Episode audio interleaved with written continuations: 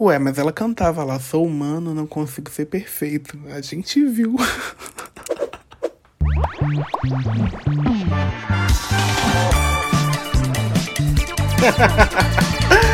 ai, ai.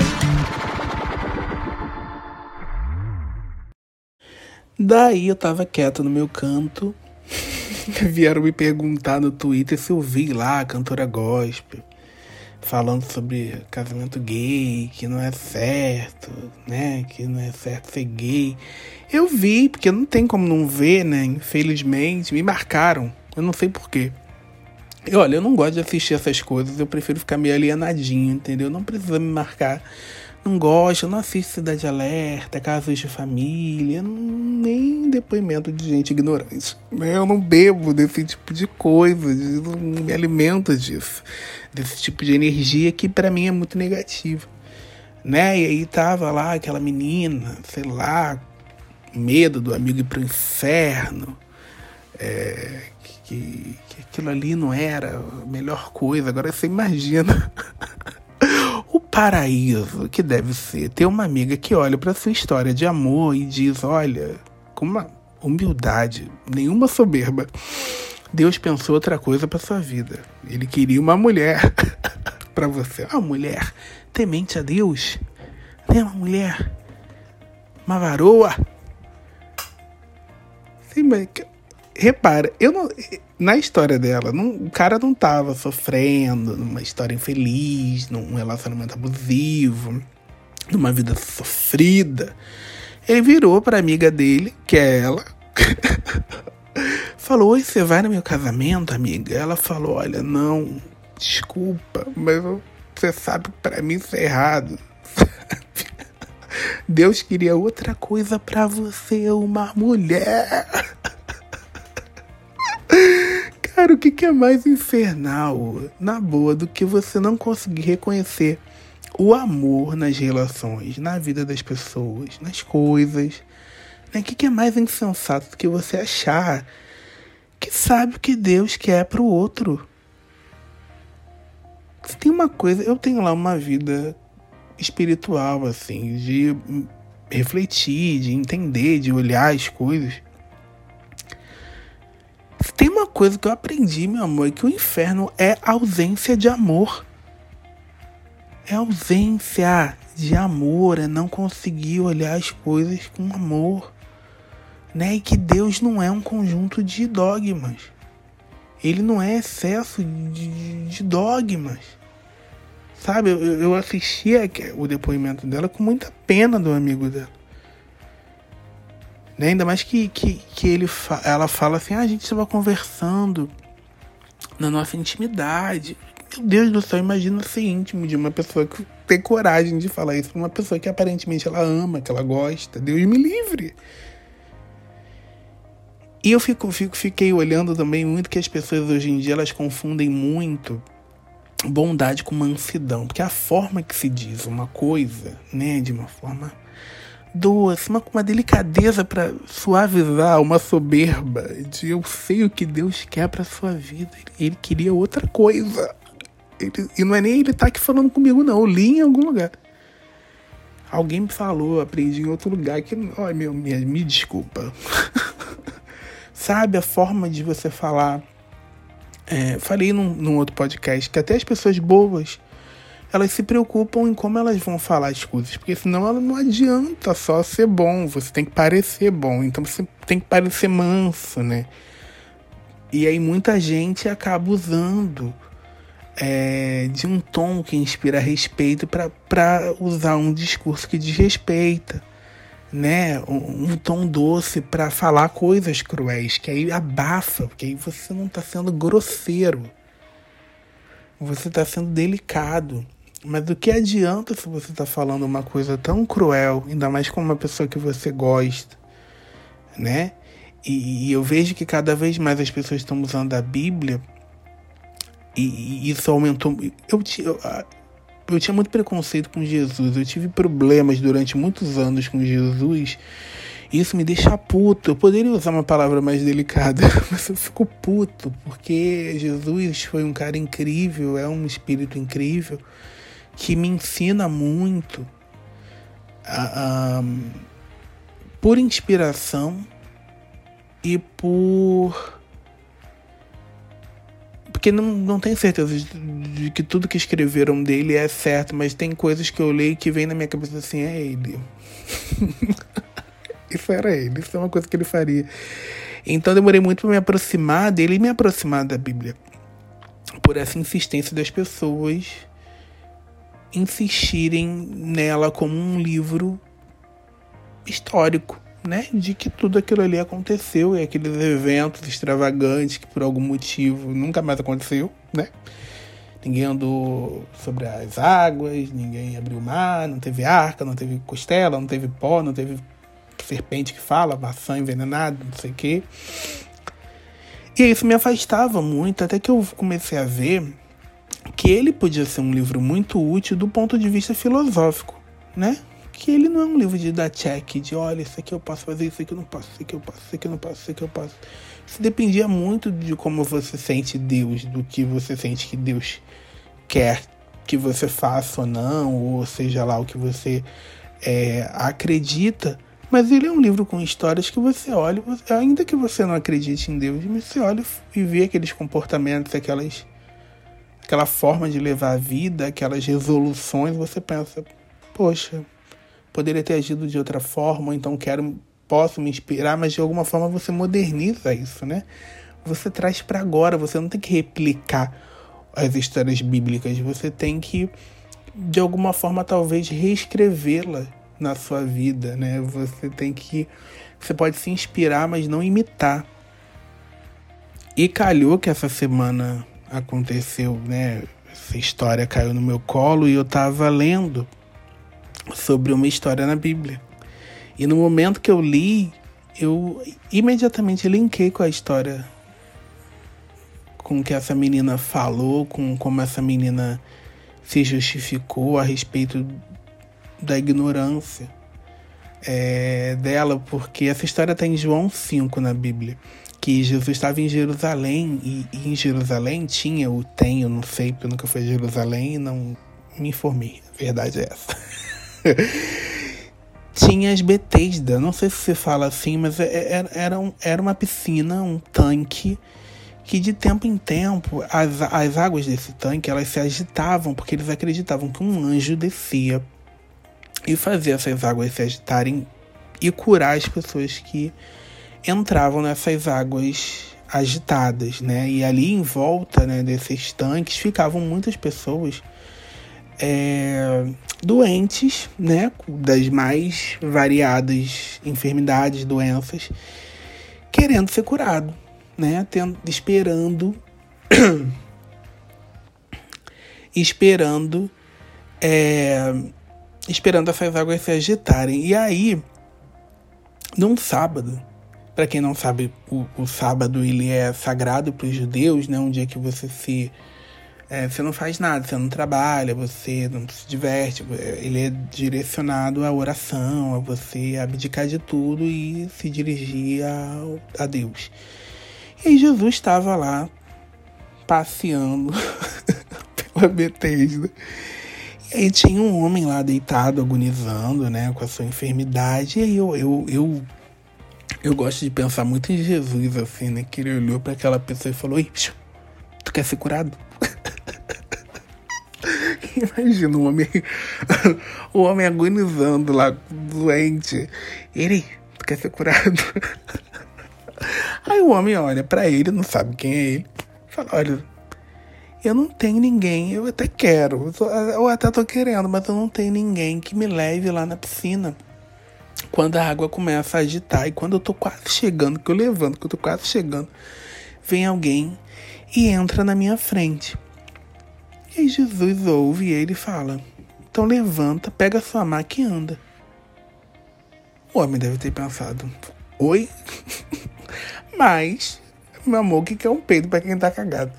Ele levantou que eu faria a mesma coisa. O homem do nada parar do meu lado. Fala isso, levantou, pegou a maca dele, levantou e saiu andando. Meteu o pé. Tomou uma reta, meu irmão, meteu o pé e foi embora. E quando os judeus viram o cara carregando a maca e curado, Eles pararam, ele falou: Oi, hoje é sábado, não é permitido que você faça isso. Você não pode levar sua maca. E o enfermeiro, o enfermeiro, o enfermeiro, ele diz, ele vira e fala assim: Olha, o cara ali mandou eu ir, eu não tava nem me levantando. tava nem conseguindo me levantar, eu vou assim. E eu ia fazer a mesma coisa, meu amor não ia ter quem me fizesse deixar minha maca lá. Eu ia, eu ia sair, eu ia levar minha maca.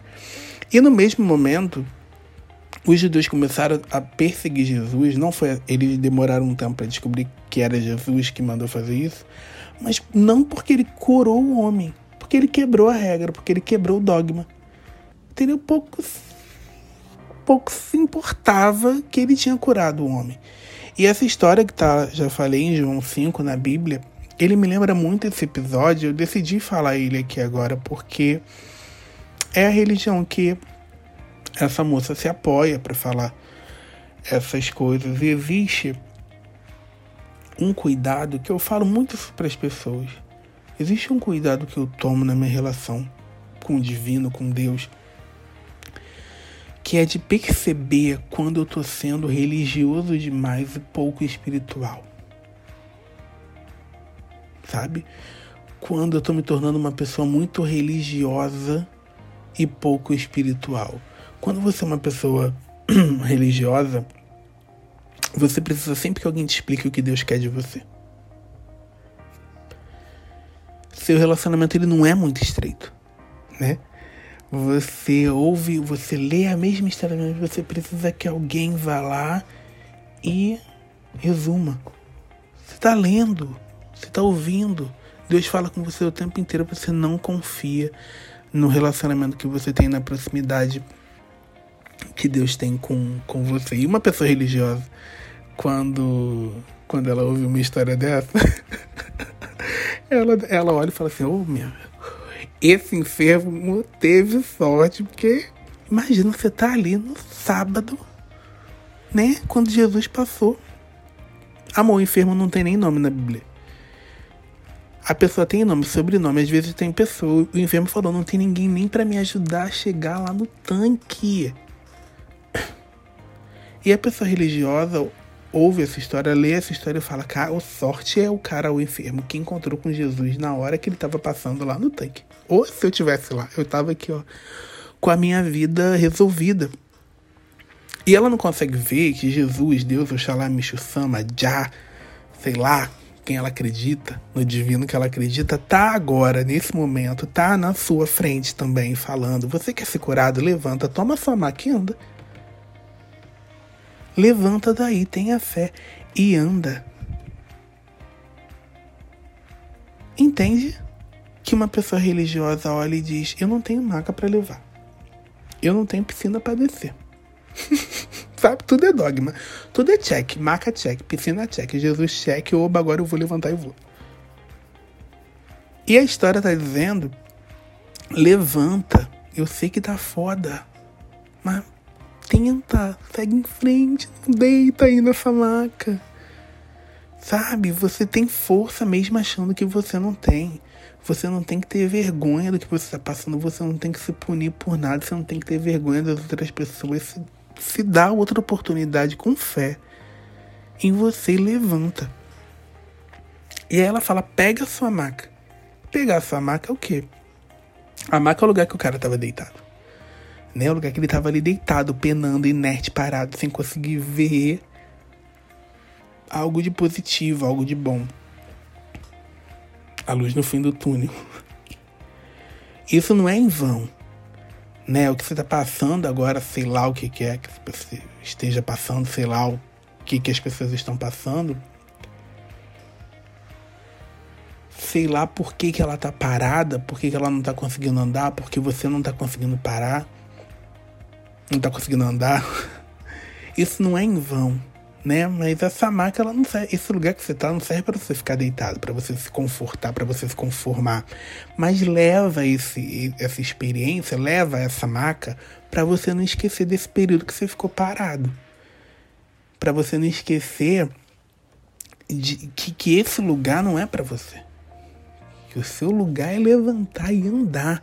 E andar rumo ao novo, ao que você merece, a liberdade, ao que você sabe? O que você almeja, o seu sonho, o seu autorrespeito, o seu autocuidado. Tenha fé que você vai conseguir andar e passar por isso, né? Uma pessoa que é espiritual, ela ouve essa história e diz: Obrigado, Deus.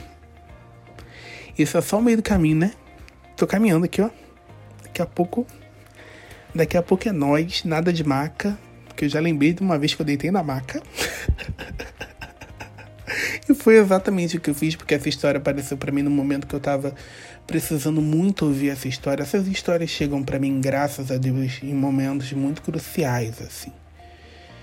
E, e, e, se Jesus ou qualquer ser de luz aparece na minha frente e pergunta se eu quero que resolva o meu problema, se eu quero ser curado, eu ia falar, meu amor, eu, ia fazer igual o enfermo, eu ia me levantar e sair lindo com a minha maca.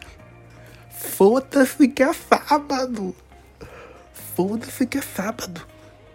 Eu fiz isso na minha cama. Eu falei, oi, eu quero que resolva isso, Jesus, Oxalá, Deus, Universo, me chama de passagem. Todo mundo aí do outro lado, espalha para geral, talvez um outdoor.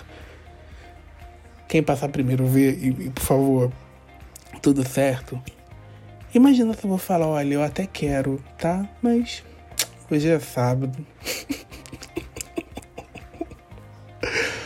Pode voltar dia de semana. Segunda a gente conversa. Domingo, domingão, domingão. Domingão, churrasco de cerveja e a gente resolve esse problema. Cara, é isso. É o que uma pessoa religiosa faria. Por quê? Porque é o dogma, é a regra. Então, eu entendo que ela pense do jeito que ela pensa. E acho que ela é livre para pensar do jeito que ela pensa. É, acho que ela pode, tá tudo bem, ela acreditar no que ela quer, acreditar que é pecado, acreditar que as pessoas vão pro inferno. Tá tudo bem ela não querer ir. Eu ia odiar que uma pessoa igual a ela que pensasse assim fosse no meu casamento, por exemplo. Eu nem pretendo me casar, mas se eu um dia for me casar, eu quero que as pessoas se encham de amor e felicidade por mim e me prestigiem no meu relacionamento, né? É, se você não consegue enxergar amor, se você não consegue ficar feliz pela minha felicidade, amor, é sábado, não vá. é sábado, minha irmã. Fica em casa. Ih, não vai não. Sábado, que pena. Sabe? Porque se não importa que seja amor, se não importa que as pessoas estão felizes, se não importa que elas se respeitem, se não importa que elas estão formando uma família paradisíaca, então você não me importa. Desculpa, mas você não me importa. Né? Ah, não tá na regra que é homem e mulher não pode, então manda caçar Jesus. Não tá na regra, manda caçar Jesus. Não importa que tá feliz, não importa que tá manda caçar Jesus. Que não podia, hoje não podia. O que, que é isso? Sabe? Não importa que tenha um milagre. O importante é que na Bíblia diz que não pode. Então, infelizmente, não vai dar. Então, assim, de verdade, é, tô falando isso. Não ataquem essa menina. A, é, a crença dela, ela tem direito a crer nisso.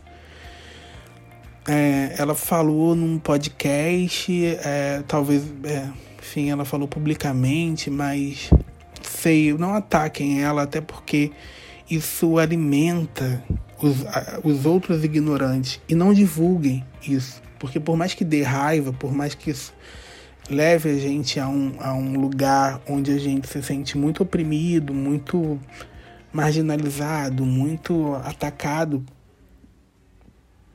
isso acaba divulgando e fazendo com que essas pessoas fiquem mais famosas. É, próxima a outras pessoas ignorantes iguais a ela.